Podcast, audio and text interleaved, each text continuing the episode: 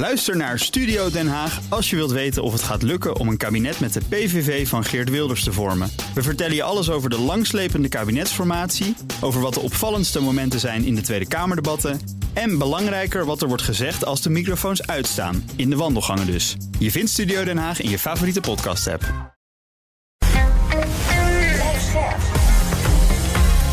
BNR Nieuwsradio.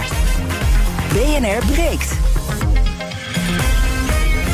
Ivan Verrips. Goedemorgen, welkom bij BNR Breekt. Vanaf half twaalf praat ik over het nieuws van de dag. Dan praten we over het debat over de basisbeurs en de compensatie voor de pechgeneratie. En we hebben het over uh, nog veel meer onderwerpen. Uh, bijvoorbeeld, uh, nou, wat hebben we het dan over armoede en dergelijke. Um, met mijn twee panelleden vandaag. Geert Noordzij, PvdA-raadslid in Amsterdam. Goedemorgen, Geert. Fijn om er te zijn. Fijn dat je er bent.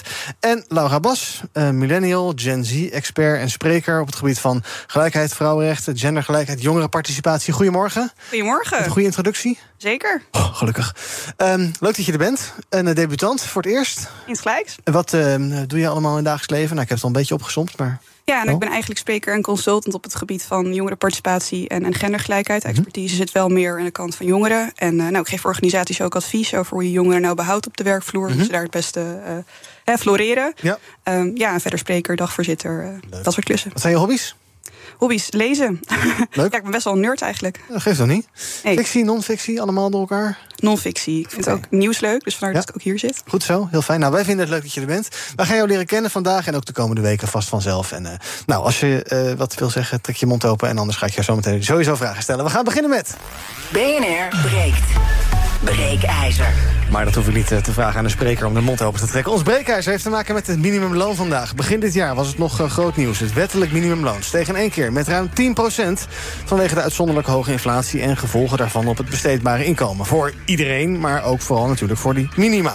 Maar uit onderzoek van het SCP blijkt dat dat effect voor die minima verwaarloosbaar is, zegt Christian Geppert. En hij is onderzoeker bij dat Sociaal Cultureel Planbureau. Um, also, uit onderzoek blijkt inderdaad dat uh, zo'n vrij generiek wat we hier hebben, op korte termijn, en dat is belangrijk, is ook op korte termijn, gezondheid en welzijn niet verbetert. Nee, dat brengt meteen de vraag naar boven: voor wie heeft die verhoging dan eigenlijk zin? Is dit wel de beste methode om lage inkomens te helpen? Ons breekijzer vandaag luidt: het verhogen van het minimumloon schiet zijn doel voorbij. Wat denk jij? Is dat verhoogde minimumloon een goed idee? Of in ieder geval beter iets dan niets? Of slaat de overheid daarmee toch een beetje de plank mis en worden de werkelijke problemen verbloemd door er een paar eurotjes bij te geven? En bel ook vooral als je zelf met deze problematiek te maken hebt en je wil daarover praten of je hebt er in je omgeving mee te maken. Ons wordt best wel eens verweten dat wij natuurlijk in een soort uh, bubbeltje leven met uh, hoogopgeleide mensen die allemaal uh, aardig verdienen. Is waarschijnlijk ook wel zo, dus daarom kom ik ook heel graag met je in contact als je nou, van deze problematiek weet. 020 468 4 keer 0 breekijzer dus. Het verhogen van het minimumloon schiet zijn doel voorbij. zometeen hoor je hoe mijn panelleden erover denken, maar ik begin met emeritus lector armoede-interventies Roeland van Geuns van de Hogeschool van Amsterdam. Goedemorgen, Roeland. Goedemorgen. Ja, ons breekijzer. Het verhogen van het minimumloon schiet zijn doel voorbij. Als je dan kijkt naar het onderzoek van het SCP van vanochtend, wat uh, denkt u ervan? Uh, nou, het, het, schiet zeker niet zijn doel voorbij. Uh, daar waar het gaat over het aanvullen van uh, het besteedbaar inkomen voor huishoudens op minimumniveau. Mhm. Want dat besteedbaar inkomen was al jaren ernstig onder druk komen te staan. Dus die die, zoals net gezegd werd, een paar eurotjes erbij zijn voor hun hoogst noodzakelijk om het hoofd überhaupt boven water te kunnen houden. Mm -hmm. Of het voldoende is om die andere stap te maken naar uh, een gezonder leven, gezonder uh, levensstijlen en überhaupt een betere gezondheid, beter welzijnsgevoel. Ja, dat is een uh, hele wereld verder. En daar is waarschijnlijk veel meer voor nodig dan alleen maar het verhogen van het minimumloon. Daarvoor zou ook overigens dat die verhoging nog wel een stuk verder uh, moeten gaan. Ja, naar bijvoorbeeld die 14 wat FNV wil, of nog meer? Uh, daar uh, uh, zullen de meningen altijd over blijven verschillen. Als, ja. als onderzoeker, wetenschapper zeg ik dat ik heel blij ben dat er nu een commissie in het werk is gesteld, aan het werk is gesteld door Carola Schouten. Om de hoogte van een redelijk bestaansminimum in Nederland, om daar eens naar te kijken. En dan hebben we het dus over, eigenlijk over de vraag hoeveel besteedbaar inkomen zou een huishouden van verschillende samenstellingen nodig moeten hebben om op een redelijk minimaal niveau te kunnen leven. Mm -hmm. Uh, en dat gaat over de inkomenskant. En aan de andere kant zullen we ervoor moeten zorgen dat mensen uh, die in uh, kwetsbare posities zitten ook veel beter en veel meer toegang krijgen tot gezonde voeding, gezonde leefstijlen en dergelijke. Ja. hebben we in Nederland een probleem met armoede? We zijn een rijk landje met z'n allen. is, er een, is het een groot probleem? Uh, ja, volgens cijfers van hetzelfde SCP leeft uh, ruim 20% van de ongeveer 20% van de Nederlanders in financieel wat zij noemen kwetsbare omstandigheden. En dat betekent dat er op uh, lange termijn dat zij geen zekerheid hebben over de vraag: kunnen zij de noodzakelijke rekeningen die ze elke maand krijgen, kunnen, of ze die wel kunnen betalen. Hm.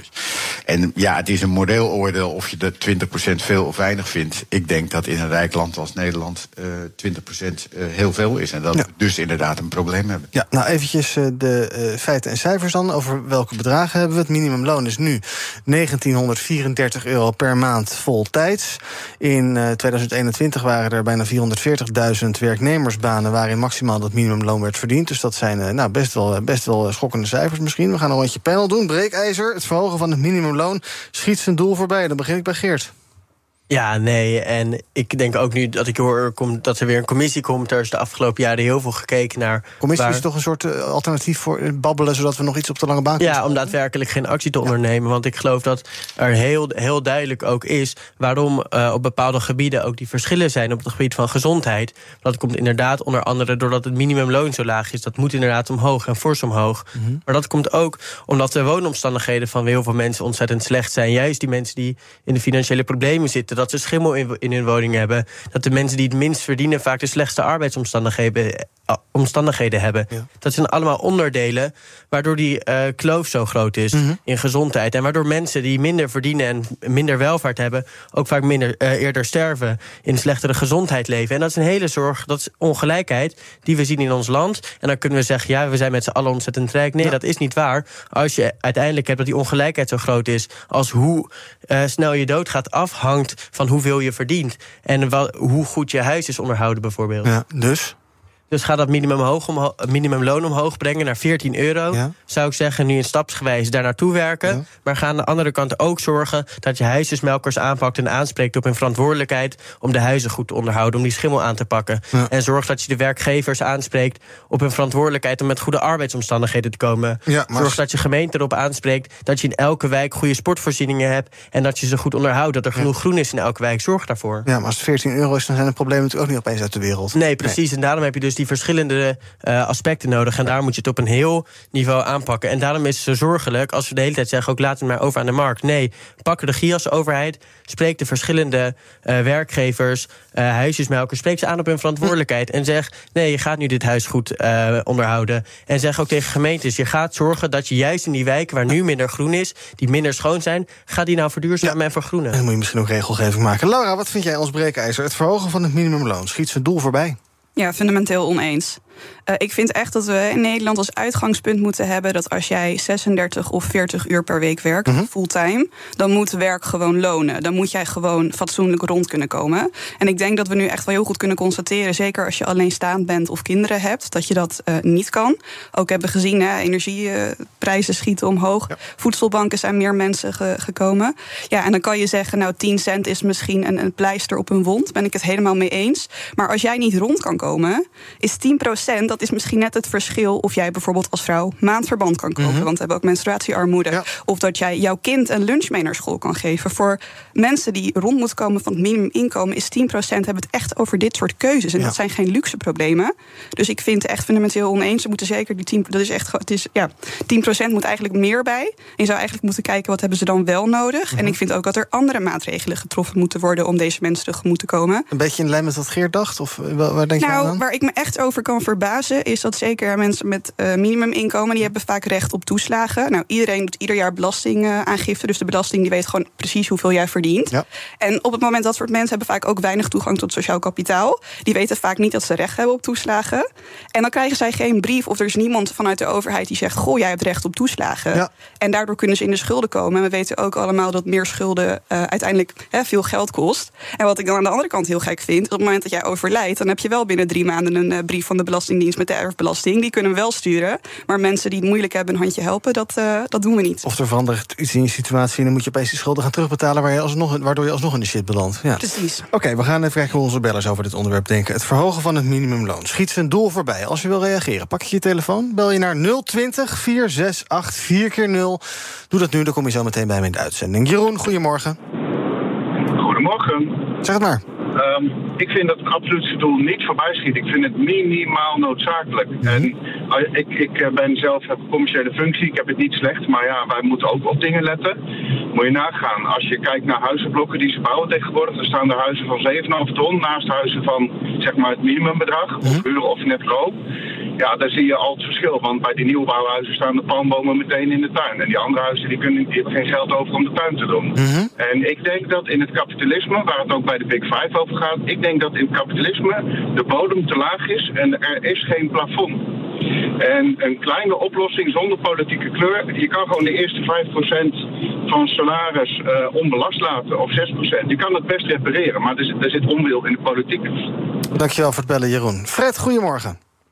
Goedemorgen met Fred uit Den Bosch. Hallo. Gisteren heb ik ingesproken dat 1,3 miljoen mensen in een problematische financiële situatie bevinden. Bezemer en Evers hebben in het radioprogramma met Matroos dat even gerefereerd. Ja. Wat betekent dat eigenlijk? Heel veel. Ja. Dat het loonbeslag dat nog steeds bestaat dat dat opgeheven moet worden voor mensen met problematische schuld. Mhm. Dat de rente op rente die steeds wordt geheven als mensen 250 euro schuld hebben, 25 euro erbij, de volgende keer 45 en de volgende keer nog meer. Dat moet stoppen. Ja, duidelijk. Nou, dank voor het uh, doorgeven van deze oproep, Vet. BNR breekt. Ivan Verrips. In mijn panel vandaag Laura Bas, millennial en uh, Gen Z-spreker. Uh, Geert Noordzij, PvdA-raadslid in Amsterdam. En ook bij me is emeritus lector armoede-interventies... Roland van Geuns van de Hogeschool van Amsterdam. We praten over ons breekijzer. Het verhogen van het minimumloon schiet zijn doel voorbij. 020 468 4 keer 0 als je wil reageren. Dan kom je zo meteen in de uitzending.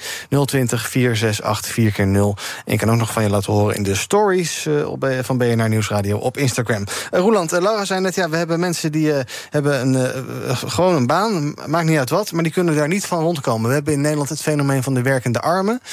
Hoe gek is dat eigenlijk dat dat überhaupt bestaat? Dat je 40 uur per week je bezig kan houden met een baan... en dat je dan toch nog allerlei geldproblemen hebt. Dat zou, zou dat niet moeten kunnen? Uh, dat is, ja, dat is, dat is op zichzelf een moreel oordeel. Mm -hmm. ik, ben het, ik ben het eens met Laura dat dat niet zou moeten kunnen. Ik ben het eens met het uitgangspunt dat je met werk en overigens ook met een uitkering een voldoende bestaanszekerheid in Nederland zou moeten hebben om uh, op een redelijke manier rond te komen, kunnen komen. Dat betekent niet elk jaar drie keer op vakantie, maar betekent wel dat je op een fatsoenlijke manier je kunt eten, voeden, kleden en wonen, uh, et cetera. Uh, en ja, dat betekent uiteindelijk dat uh, lonen aan de onderkant van het loongebouw de afgelopen, nou, ik denk 40, 50 jaar in hun ontwikkeling zijn achtergebleven bij de ontwikkeling uh, aan de bovenkant. Uh, dus de niet-CAO-lonen, bij de lonen van de beter betaalde zelfstandigen en bij uh, het arbeidsloos inkomen. Ja. En dat zijn fundamentele en inderdaad structurele problemen die, als we die niet politiek aangepakt worden, dan zal dit probleem hoogstwaarschijnlijk nog heel lang blijven bestaan. Het gaat uiteindelijk om de, de, de vraag hoe we tegen uh, inkomensongelijkheid, vermogensongelijkheid en verschillen in uh, uh, machtspositie, sociaal-economische machtspositie, hoe we daar tegenaan kijken. Ja. Verbaast u ook niet dat het SCP constateert dat op korte termijn, uh, natuurlijk die 10% erbij, minimumloon, dat is fijn, want je hebt iets meer, maar dat het eigenlijk ja, voor de fundamentele vragen, dat het dus misschien niet zoveel zoden aan de dijk zet?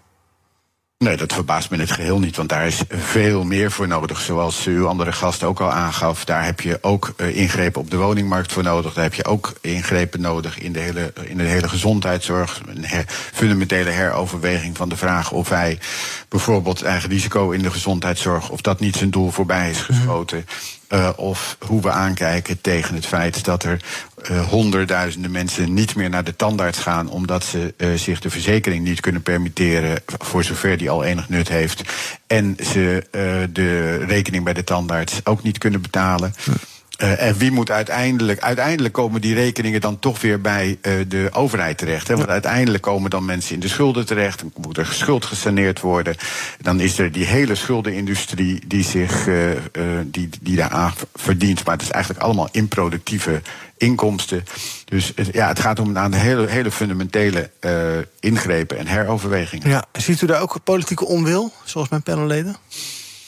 Uh, nou, in ieder geval zie ik geen politieke meerderheid die uh, da tot voor kort, dat lijkt nu een beetje te veranderen, maar met een dikke streep onder beetje. Mm -hmm. uh, ik zie geen politieke meerderheid die de fundamentele uh, kwesties die spelen ook uh, structureel willen aanpakken. Ja. Dus nou, bijvoorbeeld huh? Die, dat heroverwegen van dat eigen risico in de zorg. Hè, dat is, daar liggen gewoon blokkades van de meerderheid van de Kamer op. Ja, Laura, verklaar je dat? Dat ja, eigenlijk politieke meerderheid dus een beetje een middelvinger opsteekt naar nou, lage inkomensklassen. Terwijl dat toch best heel veel mensen zijn, blijkbaar, die dus gewoon problemen hebben. Nou, politiek is er juist voor kwetsbare mensen, zou je denken.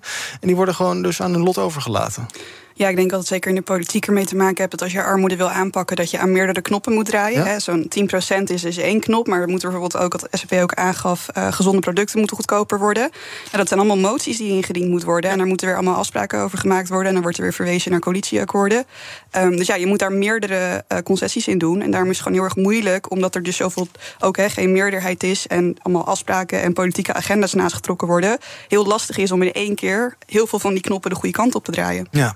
Uh, zouden we niet uh, ook meer een soort maatschappelijk debat moeten voeren over ja, wat we eigenlijk reëel vinden voor wat dingen als uh, huur, naar verzekeringen, energie en dergelijke, wat dat, wat dat allemaal kost en wat dat, welk percentage van je inkomen dat mag kosten? Want je hebt inderdaad mensen die geven de helft van hun inkomen uit aan huur. Nou, daar hou je niks meer over.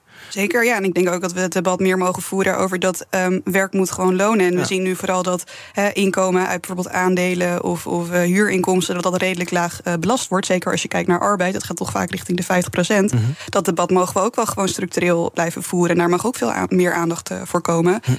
En die hele mythe die dan leidt, he, van dat als jij een minimuminkomen werkt of, of, dat je een uitkering trekt, dat je, dat je dan zelf verdiend hebt. Ik denk dat we dat heel erg mogen gaan herzien. Chris, goedemorgen. Ja, goeiedag met uh, Chris. Um, ik uh, dacht, ik, ik doe een kleine bijdrage over kinderen. Mijn vrouw die is onderwijzer uh, op, op een VMBO.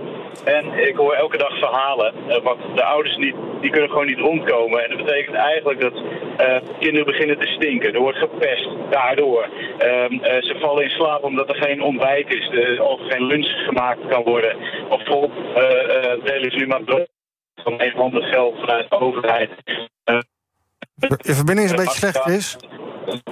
Excuus. Oh, ja, daar kan je niet zoveel doen, denk ik. Maar je, je verhaal is wel duidelijk. Namelijk dat jouw vrouw, die onderwijzer is, ziet dat kinderen met ouders met financiële problemen, dat die daar dus de gevolgen van hebben en je somde op. En daar, toen viel de lijn een beetje weg hoe dat, uh, uh, hoe dat uitpakt. Hoe desastreus dat uitpakt. Dus dank in ieder geval voor het bellen. Uh, Charles, goedemorgen. Charles? Oh ja, ja, ja. Hallo, ja. goedemorgen. Ik verstond mijn naam niet. Ja.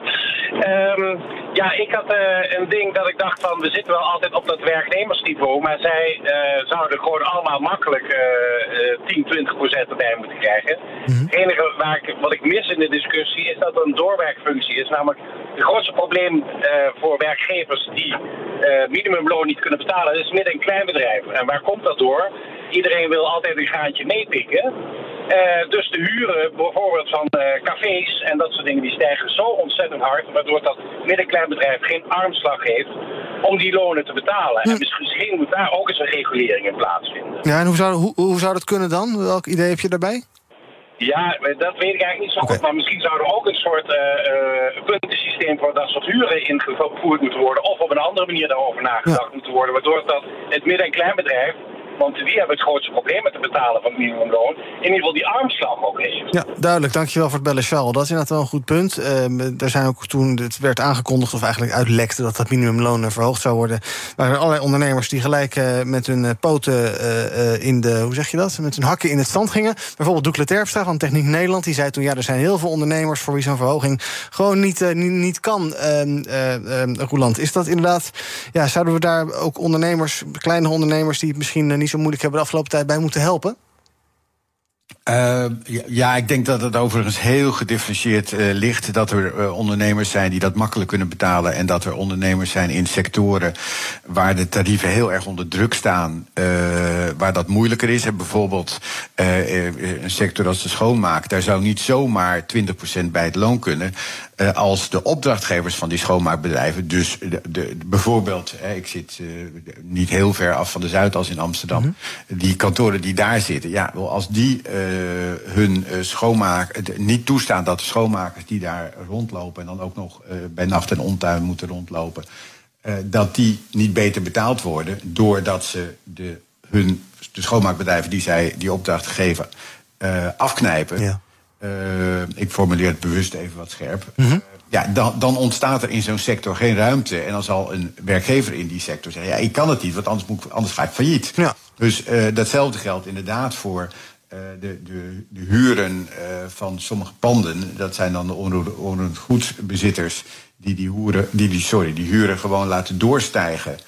Uh, conform hun eigen wensen en geen rekening houden met het feit dat er in zo'n pand ook nog gewoon een business gedraaid moet worden. Uh, waarbij mensen een redelijk inkomen uh, kunnen uh, krijgen. Ja. Geert, um, nou ja, raadslid in Amsterdam. Dus is jouw idee dat hier in Amsterdam genoeg gebeurt om. onze studio zit ook in Amsterdam om, om, om armoede tegen te gaan? Ja, nee, je ziet in het hele land en inderdaad ook in Amsterdam zie je heel veel armoede. En wat ook net werd gezegd, mensen zijn niet altijd bekend met de regelingen die er zijn en met de hulp die er is. En dat is ook iets waar we heel erg op proberen in te zetten. En ook een heel praktisch probleem, bijvoorbeeld wat je ziet, is dat mensen soms laaggeletterd zijn of in een andere taal kunnen lezen. En dat dat dan weer een blokkade vormt. Dus dat zijn allemaal dingen waar je menswerk op moet leveren en waar je op moet geven. Um, maar waar het eigenlijk uiteindelijk allemaal op neerkomt, is dat je als overheid verantwoordelijk moet uh, verantwoordelijkheid moet nemen. Dat je ziet dat er nu dingen misgaan. Wat we net hoorden over uh, die meneer wiens vrouw les gaf. Dat kinderen gewoon op school ook in die problemen zitten, omdat de ouders niet genoeg geld verdienen voor het ontbijt, voor schone kleren. Um, zulke soort dingen. Dat er zulke soort fundamentele problemen zijn. Ik denk dat we nou allemaal een moreel kompas hebben en zeggen: dit is niet oké, okay, ja. dit staan we niet toe. En we nemen verantwoordelijkheid. Want die verantwoordelijkheid heeft een overheid. En die moet het ook nemen op al die verschillende gebieden. En dan is het inderdaad een politieke keuze. En dat is een politieke keuze die nu niet gemaakt wordt. En dat vind ik heel zorgelijk. En daarom denk ik: ga nou daarin veranderen. We maken een koerswijziging. En zorg ervoor dat je die verantwoordelijkheid wel neemt. Dat je je moreel kompas volgt. En dat je nou zegt: we gaan ingrijpen op die woningmarkt. Maar ook op de arbeidsmarkt. En ook op het minimumloon. Ja, Roland, tot slot, er zullen ongetwijfeld mensen zijn die nu luisteren en die denken: ja, uh, gezondheidszorg, we moeten op de woningmarkt gaan ingrijpen, we moeten onderwijs eten gezonder maken. Dat kost natuurlijk allemaal hartstikke veel geld. Uh, uh, is dat, uh, weegt dat op tegen de kosten die armoede nu veroorzaakt? Dus zou het goedkoper zijn om die dingen aan te pakken, zodat die één, allereerst die mensen een normaal leven kunnen leiden, en twee, hebben wij er met z'n allen ook wat aan in de financiële zin? Ik denk dat uh, als je daar door, de, door die bril van maatschappelijke kosten en baten naartoe zou, na, naar zou gaan kijken, dat het antwoord daarop uh, positief, uh, dus bevestigend is. Ja, dat weegt daar tegenop, omdat je uiteindelijk in een veel evenwichtiger, stabielere en, om dat grote woord maar te gebruiken, ook gelukkiger samenleving terechtkomt. En ja, er is een bepaalde groep die daarvoor zal moeten betalen. maar dat is een herverdeling van rijkdom en van vermogen die veel van die mensen toch bij toeval uh, is toegevallen. Ja. En uh, ja, moet je toeval op die manier belonen? Mijn antwoord daarop zou nee zijn. Nee, en dat is een debat dat we de laatste tijd mondjesmaat, maar toch wel iets meer aan het uh, voeren zijn. Dank voor je aanwezigheid vandaag. Roland van Geuns, emeritus lector armoedeinterventies aan de HVA. Ons breekijzer dus. Het verhogen van het minimumloon schiet zijn doel voorbij. Op onze Instagram-pagina is 65% het ermee oneens. Daar kan je nog de hele dag van je laten horen. En zometeen ga ik met Laura en Geert verder praten over al dat andere nieuws van de dag. We blijven eventjes een beetje in uh, nou, de overheidssector. Want het blijkt misschien toch niet zo'n heel goed idee om uh, huurwoningen te reguleren. De prijs daarvan vergalopeert Hugo de Jonge zich met dit plan. En de basisbeurs, waarover de Tweede Kamer vandaag weer debatteert. Ja, voor die voor die pechgeneratie. Kan daar nou nog iets aan worden gedaan? Of moeten we dat nou gewoon als een soort uh, verloren generatie uh, beschouwen... die we met uh, vele tienduizenden euro schuld de samenleving insturen? Gaan we zo bespreken in het tweede deel van BNR Breek. Tot zo. Ook Diana Matroos vind je in de BNR-app. Ja, inderdaad. Je kunt live naar mij luisteren tijdens de Big Five. Ook handig in de BNR-app. Breaking nieuwsmeldingen, maar ook het allerlaatste zakelijke nieuws. En je vindt in de app alle BNR-podcasts, waaronder Wetenschap Vandaag. Download nu de gratis BNR-app en blijf scherp. Blijf scherp. BNR Nieuwsradio. BNR breekt. Ivan Verrips. Welkom terug in mijn panel vandaag. Laura Bas, millennial en Gen Z-expert en spreker... en PvdA-raadslid eh, Geert Noordzee in de gemeente Amsterdam is die had. We gaan praten over het nieuws van de dag. Over eh, de plannen van het kabinet voor het reguleren van de huurwoningen in de vrije sector. Die zullen een averechts effect hebben. Althans, dat zeggen de economen van ING. Die regeling die is eh, gericht op het maximeren van huurprijzen... door middel van een puntenstelsel zal leiden tot een rem op de nieuwbouw van woningen.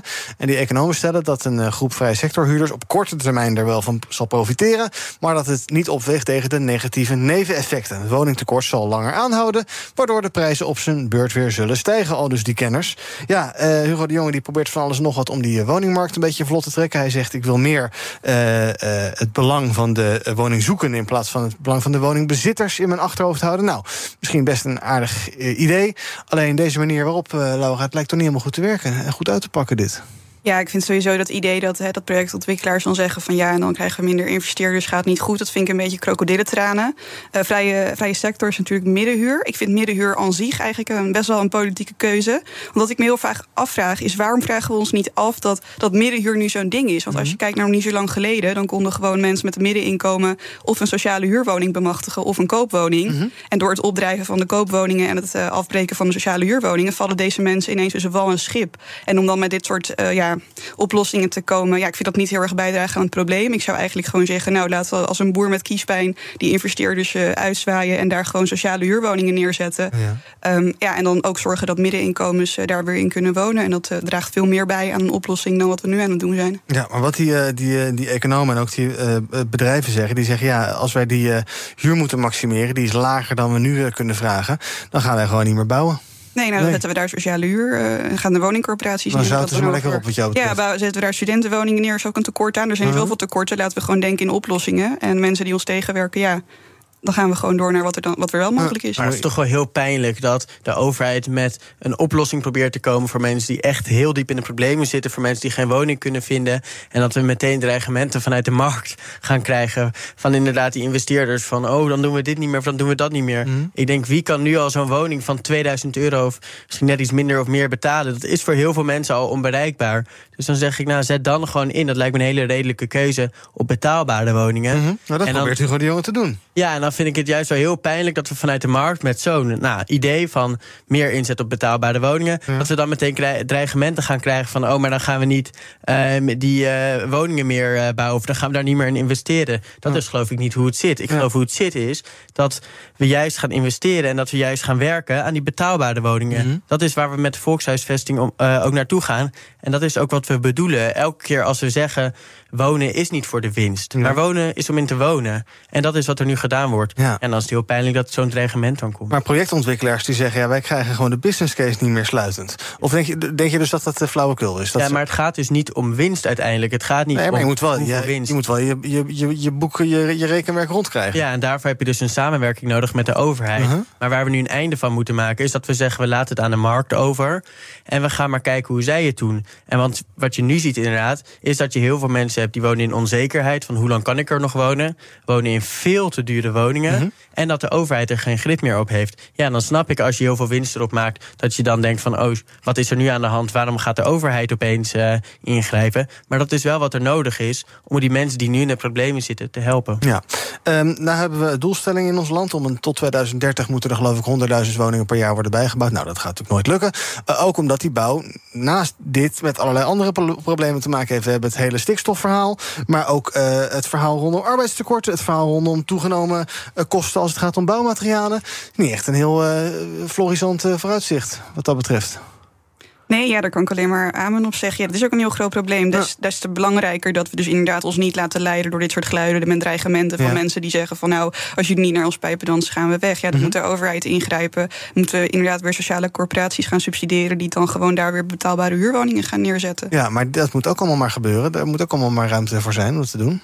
Ja, nou, dan moeten we toch, eh, wat ik eerder ook al zei, Ja. eh, op inkomsten, zeg maar de, de belasting op eh, inkomsten wat meer gaan verhogen. En dan kunnen we dat weer in woningen steken.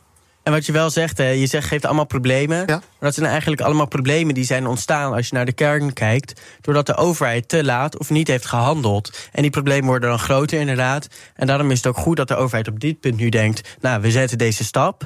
En ja, dan krijg je inderdaad, omdat we zo'n markt hadden, omdat er heel veel winst gemaakt wordt op die woningen ten koste van heel veel hele gewone mensen, krijg je inderdaad die krokodillentranen, zoals je dan noemt. Ehm, maar dat is wel wat er nu nodig is. Er moet nu actie komen, omdat dat de afgelopen jaren niet gedaan is. En als we nu nog langer wachten met actie, ja, dan wordt het probleem telkens groter. Ja. Heb jij vertrouwen in Hugo de Jonge? Ik noem zijn naam steeds omdat hij de minister van Vro is. Niet om hem te pesten, maar hij is nou eenmaal de verantwoordelijk minister. Ja. Nou, ik vind dit dan wel een goede actie, maar ik verwacht wel dat we overgaan naar volkshuisvesting. Ja. En ik moet dat nog van hem zien, want dat is wel een heel belangrijk onderscheid wat je maakt. Dat je van, van een woningmarkt naar volkshuisvesting gaat. Ja. En ik hoop dat deze stap inderdaad een aanzet toe is. En dan denk ik dat er hele mooie eh, nieuwe stappen genomen kunnen worden. Maar dan moet wel echt die verandering komen in het idee. Hij zegt, vindt het een goede actie, maar het werkt dus niet. Het werkt wel, omdat Nee, je gaat reguleren. De economen van de ING zeggen, het werkt niet. Het remt de nieuwbouw van woningen. Ja, maar dat is de markt die dan weer gaat, eh, inderdaad gaat dreigen. Oké, dus ING Het- weet ook niet door te prikken. Die, die, die helpt een beetje mee met de projectontwikkelaars, vind jij? Nee, maar wat ik wel zeg is dat die projectontwikkelaars nu weer gaat dreigen. omdat er overheid wil komen. eh, omdat de overheid grip wil krijgen Hm. op de markt. En dan kunnen we inderdaad zeggen van ja, maar de projectontwikkelaars zeggen dit. Daar kunnen we dan de hele tijd naar gaan kijken. Maar we kunnen ook een keer kijken wat is nou nodig voor de mensen die een woning zoeken. Regulering op de middenhuur. Klaar. Klaar. Zo, duidelijk. Nog een paar maanden en dan krijgen studenten weer eh, maandelijks een eh, bedrag op hun rekening gestort door de staat. Want in september komt de basisbeurs weer terug. En ondanks dat er al veel vaststaat over de invoering daarvan, debatteert de Tweede Kamer er op dit moment, as we speak, nog maar een keer over. Basisbeurs 275 euro per maand voor uitwonenden, 110 euro voor thuiswonenden. En er is vooral nog heel veel te doen om eh, ja, die pechgeneratie. Wat voor compensatie krijgen zij? Jongeren die met een schuld van 50, 60, 70.000 euro van een opleiding afkomen. En dan misschien eh 1400 euro per persoon compensatie krijgen. Ehm, eerst maar eens eventjes kijken naar die bedragen, Laura. Ja, eh, 275 euro voor een uitwonende student. Eh, daar kan je niet echt van leven, hè? Nee, nou waar ik me mateloos aan irriteer is dat dan zo'n minister Dijkgraaf zegt van ja, we hebben de bedragen zo laag gehouden omdat wij willen studenten niet voorzien in hun levenskosten. Nou, 275 euro per maand. is gelukt. eh, als, als, als uitwonende student, nou ga daar maar eens je huur van betalen. En het, zo wordt een beetje het beeld neergezet dat studenten heel erg lui zijn. Maar als je kijkt hè, naar onze Europese buurlanden, zijn Nederlandse studenten kampioen eh bijbaanwerken. Ja, dat moet ook wel. 70% van de studenten in Nederland die werkt gewoon na zijn studie. En als je bijvoorbeeld kijkt naar Frankrijk, dan is dat slechts 20%. Die werken dus bijna niet naast hun studie. Dus wij werken al gigantisch veel. Met de inflatie, hè, de huren zijn super hoog. Wij kunnen gewoon niet rondkomen. En dan zeggen ja, 275 euro voor een uitwonende student. Want ja, we gaan niet voor jullie levenskosten betalen. Dan denk ik, ja, dan snap je het gewoon echt niet. Nee, wat zou wel een redelijk bedrag zijn? Of vind je dat moeilijk om te vast te stellen? Moet ik vast te stellen, maar ik zou op zijn minst zeggen 500, 600 euro wel. Ja, want Ja. ook hè, die 110 euro voor inwonende studenten. Alleen je collegegeld is al 2000 euro per, per jaar. En dan Ja. komen er ook nog boeken bij. Eh, OV is dan wel gratis met uitzondering van het weekend. Ja. Eh, maar dat is echt wel een grote kostenpost. Ja, dus daar red je het niet mee. Eh, Robert Dijkgraaf zegt dus ja, dat is eigenlijk ook de bedoeling. Ehm, wat vind jij daarvan, Geert? Ja, ik vind Zou je, lastig. zou, je, zou, je al, sorry, zou je al je kosten eh, moeten kunnen dekken van wat de staat aan die basisbeurs eh, lapt elke maand? Nou, ik vind inderdaad wel bijvoorbeeld ook dat je nu die stijgende inflatie hebt. Dat je daar wel mee mee moet gaan. En ik vind ook wel dat je moet kijken naar de positie van studenten waar ze nu in zitten. Ik heb nu echt medestudenten die komen op eh, school moe aan... omdat ze de vorige dag tot avonds laat in een restaurant of in een café hebben moeten werken. En die dan in de middag weer op een andere plek moeten gaan werken. Dat ze ook meerdere bijbaantjes hebben, omdat ze anders niet rondkomen. En dat is wel hoe studenten het nu voor moeten houden. Dat houden ze vaak niet voor, want ze komen dus moe op een studie aan. Dat bevordert niet eh, het onderwijs. Daardoor is ook, eh, ontstaan er veel meer problemen. En dan vind ik wel ook dat je als overheid wel die regie moet pakken. En zeggen wij ondersteunen het, over, eh, het onderwijs. Wij ondersteunen die studenten daarin. En we gaan inderdaad die basisbeurs verhogen. Maar ook inderdaad die jongeren die nu in de problemen zitten. Die, die in die pechgeneratie zaten. Die met geldzorgen zitten, met geldstress zitten. Misschien niet aan een woning kunnen komen.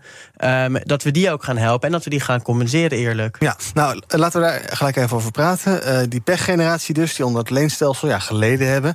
Soms uh, schulden van tienduizenden euro's. Um, Robert Dijkgraaf, de minister van Onderwijs, zei daar vanochtend het volgende over, over die 1400 euro die ze eenmalig krijgen. Als de overheid nieuw beleid introduceert, dan is het in het algemeen zo dat we niet gaan zeggen van ja, de mensen die daar geen gebruik van hebben kunnen maken, gaan we met terugwerkende kracht gaan we dat ook nog vergoeden. Dat zou eerlijk gezegd, als dat een algemeen principe zou zijn van overheidsbeleid, dan kunnen we eigenlijk nooit meer iets verbeteren. Want dan komt er een enorme rekening bij, omdat er alle vorige generaties uh, daarvoor zou moeten compenseren. Dus wat wij hebben gezegd, we gaan wel wat doen, maar niet alles. Nee, nou, wel wat doen, maar niet alles. 1400 euro op, uh, nou zeg maar wat, 60 of 70.000 euro schuld. Ja, ik vind het echt belachelijk. Zeker als je nu kijkt naar dat uh, inwonende studenten 110 euro per maand krijgen. Dat is toch op een studie van vier jaar ruim 5000 euro. Ik zou dat een veel reëler bedrag vinden. -hmm. Ook als je kijkt dat de gemiddelde studieschuld 15.000 euro is. Maar wat ik ook vind dat de overheid echt steken laat liggen. Uh, ik ben zelf de pechgeneratie. Toen wij begonnen met studeren werd er tegen ons gezegd... die studieschuld stelt niet mee bij je hypotheek. Oh ja. Hebben ze niet aangehouden. Vervolgens hebben ze gezegd, de, de, de rente dat is nul. Hebben ze inmiddels ook verhoogd. Hm. Dus je moet nu ook als je een hoge studieschuld hebt veel geld betalen. Dus wij eigenlijk als pechgeneratie, hè, wij hebben al zo'n hoge studieschuld, krijgen 1400 euro, weer een, een, doekje voor het bloeden.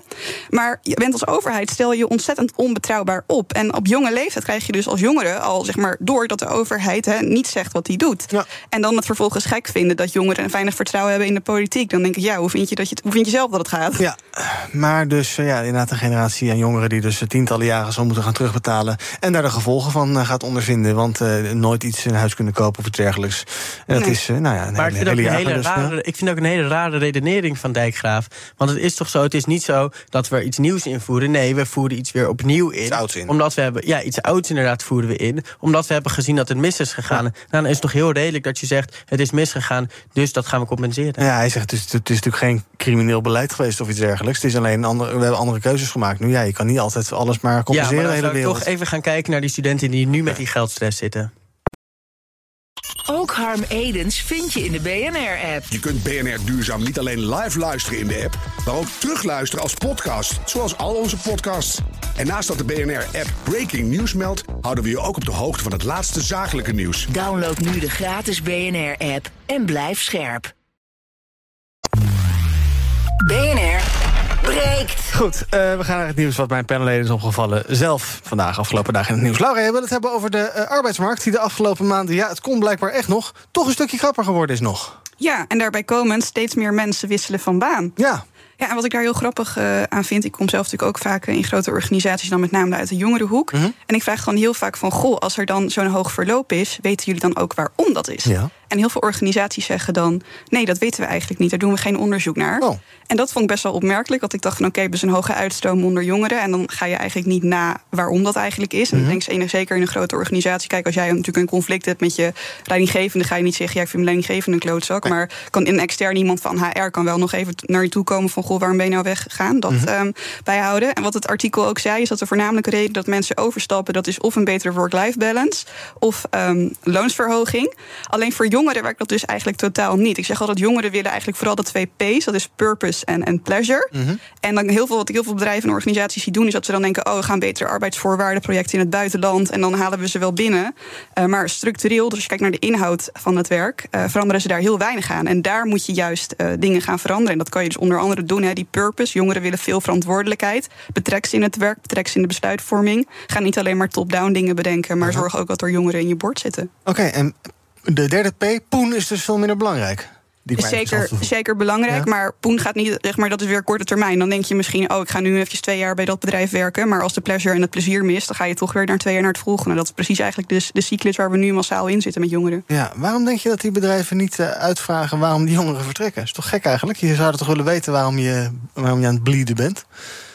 Ja, goede vraag. Ja, ja. ik denk dat. Um, ja, dat ze, er, dat ze dat niet weten. Ik vraag Nee. dat heel vaak en dan kunnen ze er ook niet heel goed een antwoord op geven. Ja.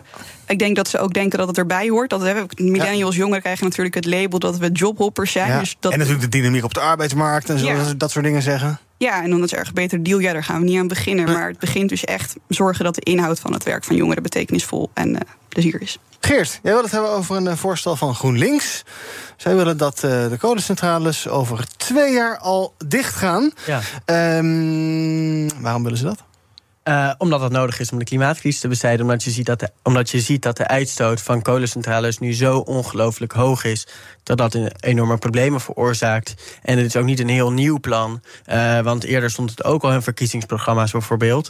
Um, maar ik vond de reactie van de VVD. Ja. Die wel, uh, daar schrok ik wel van. Want oh. die was meteen helemaal in de verdediging. Helemaal alsof er iets heel heftigs werd voorgesteld. Alsof het totaal onredelijk is. Mm -hmm. Terwijl wetenschappers dit ook al heel lang zeggen. Terwijl ook onderzoek naar gedaan zijn over de haalbaarheid, over de capaciteit. Ja. En het mogelijk is.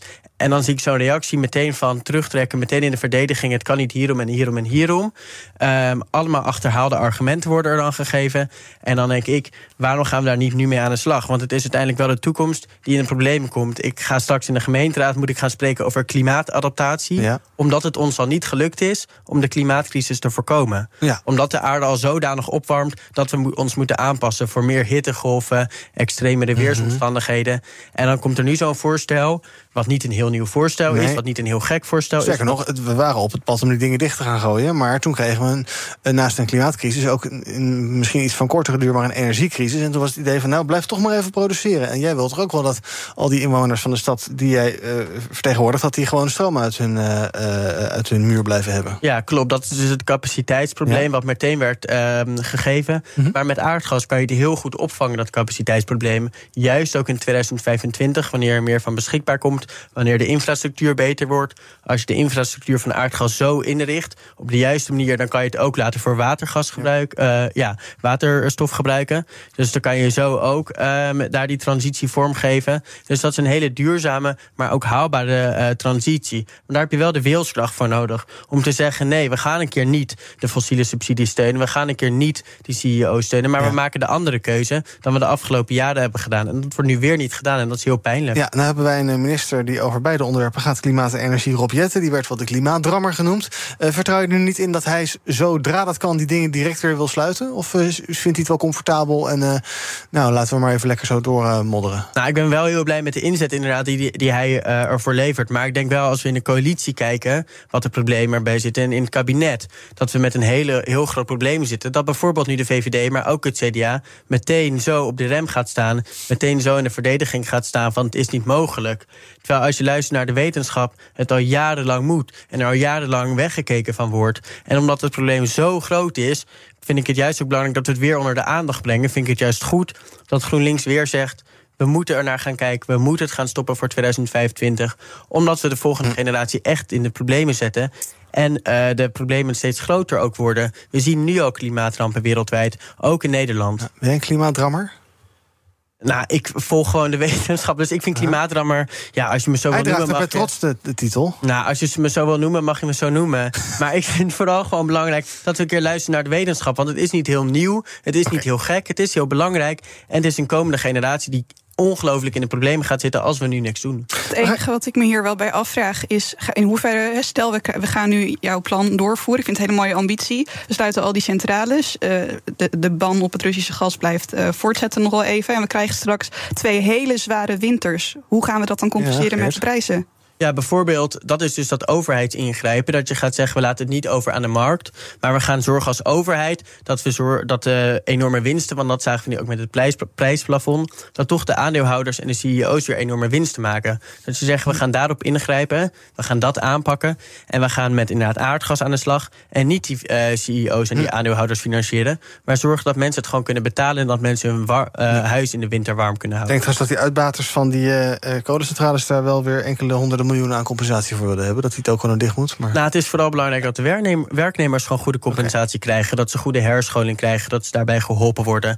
Want dat kan inderdaad ook gewoon. Maar dat is weer een politieke keuze die ja, genomen moet worden. Dat je hier veel vrienden in de boardrooms hebt gemaakt deze ochtend. ik hoop het. Ik hoop dat ze met mij meegaan. Lijkt me fijn. Kijken wat er training is op de socials. We zien Tom Tom Trending. De kaartenmaker met hun jaarlijkse verkeerscijfers. Daaruit blijkt dat de automobilist het meest geduldig moest zijn in Rotterdam. Daar stond je het afgelopen jaar maar liefst gemiddeld 42 uur in de file. Een hele werkweek dus.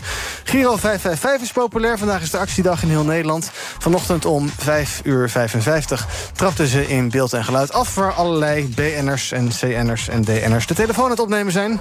Morgen u spreekt met Derja van het belteam van Giro 555. Bedankt dat u belt. Welk bedrag mag ik voor u noteren? Ja, Delja, nooit van gehoord. Vanochtend stond de teller op 28,5 miljoen euro.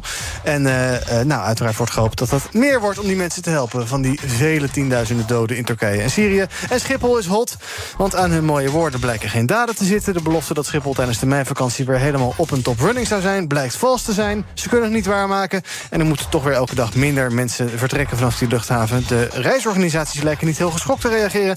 Die zagen dit waarschijnlijk al een beetje aankomen. Tot slot zagen afgelopen tijd meerdere reizigers van de Nederlandse spoorwegen ongewild geld van hun betaalpas worden afgeschreven. Sinds februari, deze maand dus, kan je in- en uitchecken met je pinpas, maar dat systeem blijkt een beetje te gevoelig te zijn. En het gaat dus regelmatig mis als je meerdere pasjes bij die paslezer houdt. Je hebt bijvoorbeeld en een OV-chipkaart en je pinpas. Ja, dan kan het zomaar zijn dat je vanaf de verkeerde pas uh, geld afschrijft waar dan bijvoorbeeld geen abonnement op staat. En zelfs uh, betaalpassen op telefoons worden gescand.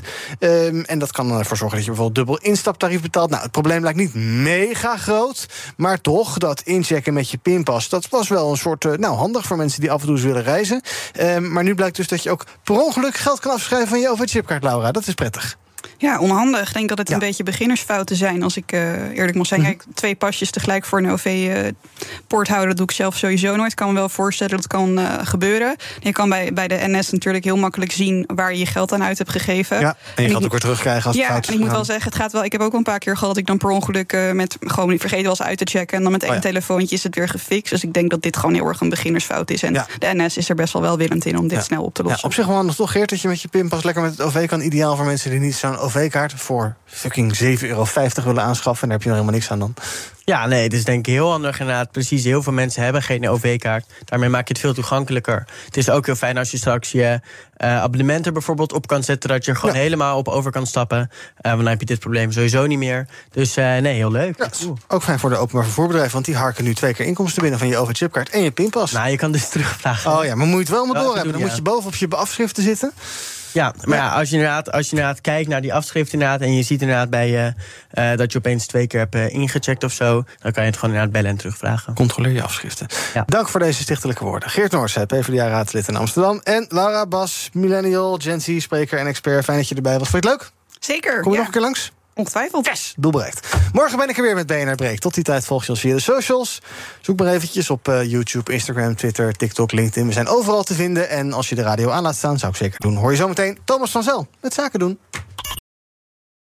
Ook Thomas van Zeil vind je in de BNR-app. Je kunt live naar mij luisteren in Zaken doen. De BNR-app met breaking news, het laatste zakelijke nieuws... en je vindt er alle BNR-podcasts, bijvoorbeeld Het Nieuwe Geld. Download nu de gratis BNR-app en blijf scherp.